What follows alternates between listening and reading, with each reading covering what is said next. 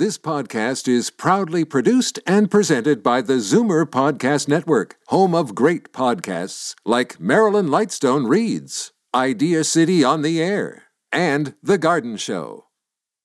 You're listening to an exclusive podcast of Fight Back on Zoomer Radio, heard weekdays from noon to one.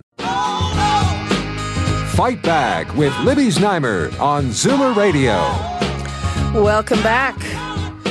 We continue with the effect on our most vulnerable citizens. There are more than half a million people living with dementia, and their caregivers face special challenges in trying to guide them through this. Let me give out the numbers if you have comments or questions. I know a lot of people are in that situation. 416-360-0740, toll free 1-866-740-4740. And right now I'm joined by Dr. Saskia Sivananthan, Chief Science Officer at the Alzheimer's Society of Canada. Hi, Dr. Sivananthan. How are you doing?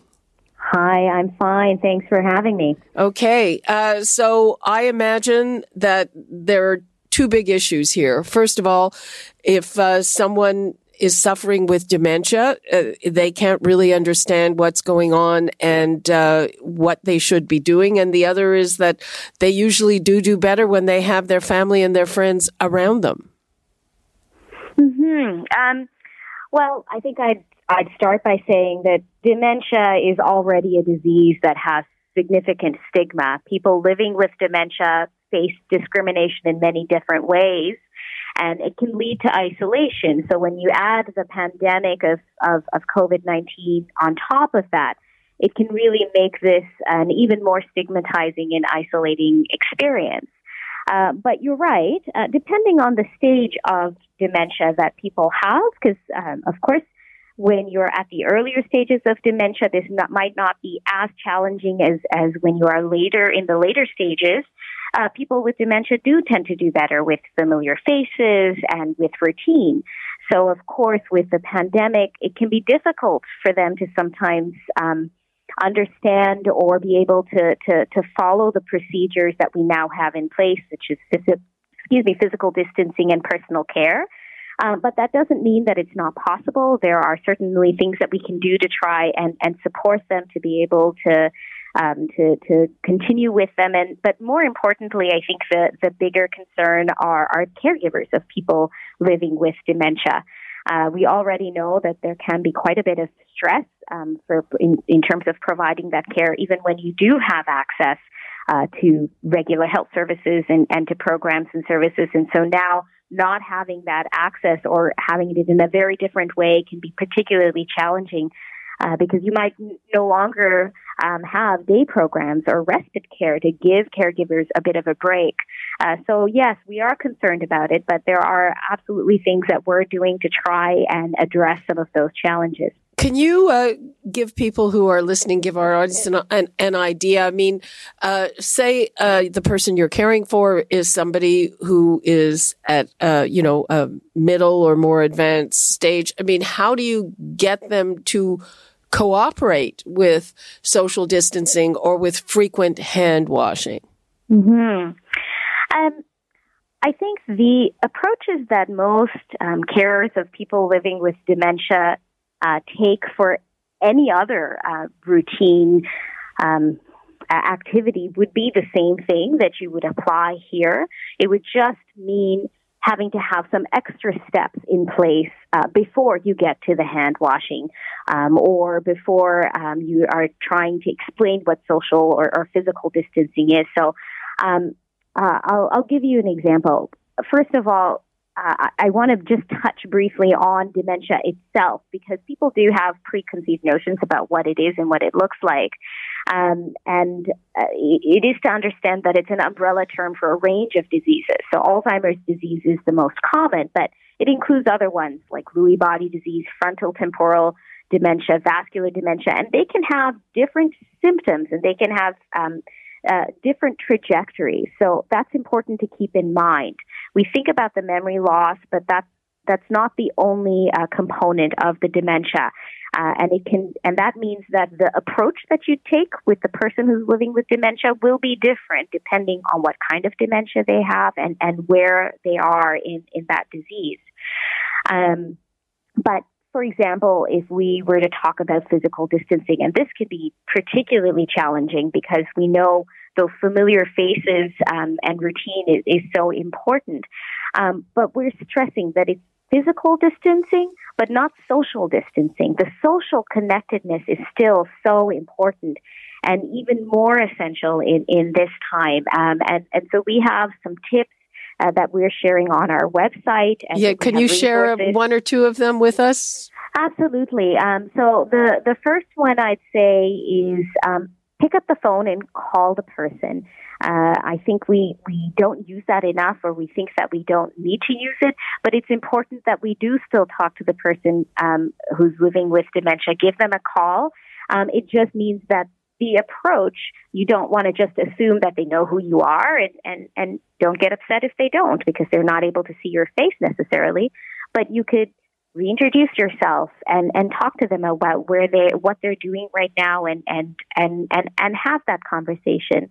Um, we would also say to stay connected virtually as much as possible. So um, if you can use FaceTime or Skype and you can connect with the caregiver or someone who is around the person living with dementia to stay connected virtually, use those um, use those uh, uh, those means of of staying socially connected, even if you have to be physically distant.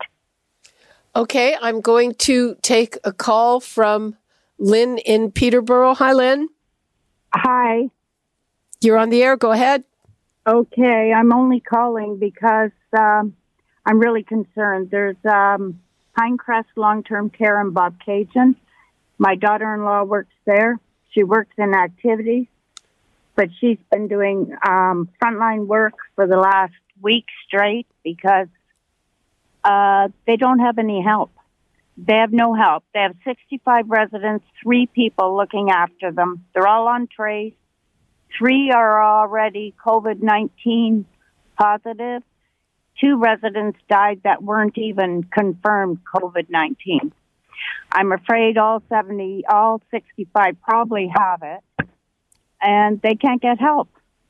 Um, we have already notified the premier. Long term care keeps phoning there. What do you need? They need help, not supplies. They just need hands on help. Yeah, well, um, we just talked to the minister, and she said she's in touch. Um, and yes, and she frankly didn't quite answer. She said they're working on it, and uh, she didn't quite answer the question that I had if there was a shortage of staff to begin with. You know, how are you know how are they going to get staff? She said they're trying to contact people who are retired to come back, uh, and I guess you have to see how it works uh, but you know, there's often uh, what can I say a, a, disconnect between what people are doing and planning at the top and what is happening on the ground. Uh, and uh, I know, and long-term care um, and the health unit, they're all familiar. They all phone every day to see how things are going. And meanwhile, these vulnerable people are dropping dead, well, and there is no hands-on help. They've reached out to some of the private companies that provide PSWs. They can't get help. I, I would imagine. You know what, Lynn? Um, keep keep in touch with us on this. We'll see if it gets any better now that there are emergency measures in place. I hope so because, like I say, even the staff they're all out on quarantine. Eight of them are COVID nineteen. Um, and like I say, my daughter-in-law works in activities, but she's doing frontline work because she feels badly. and you're worried older. for her for sure, right? Oh, for sure. Mm-hmm.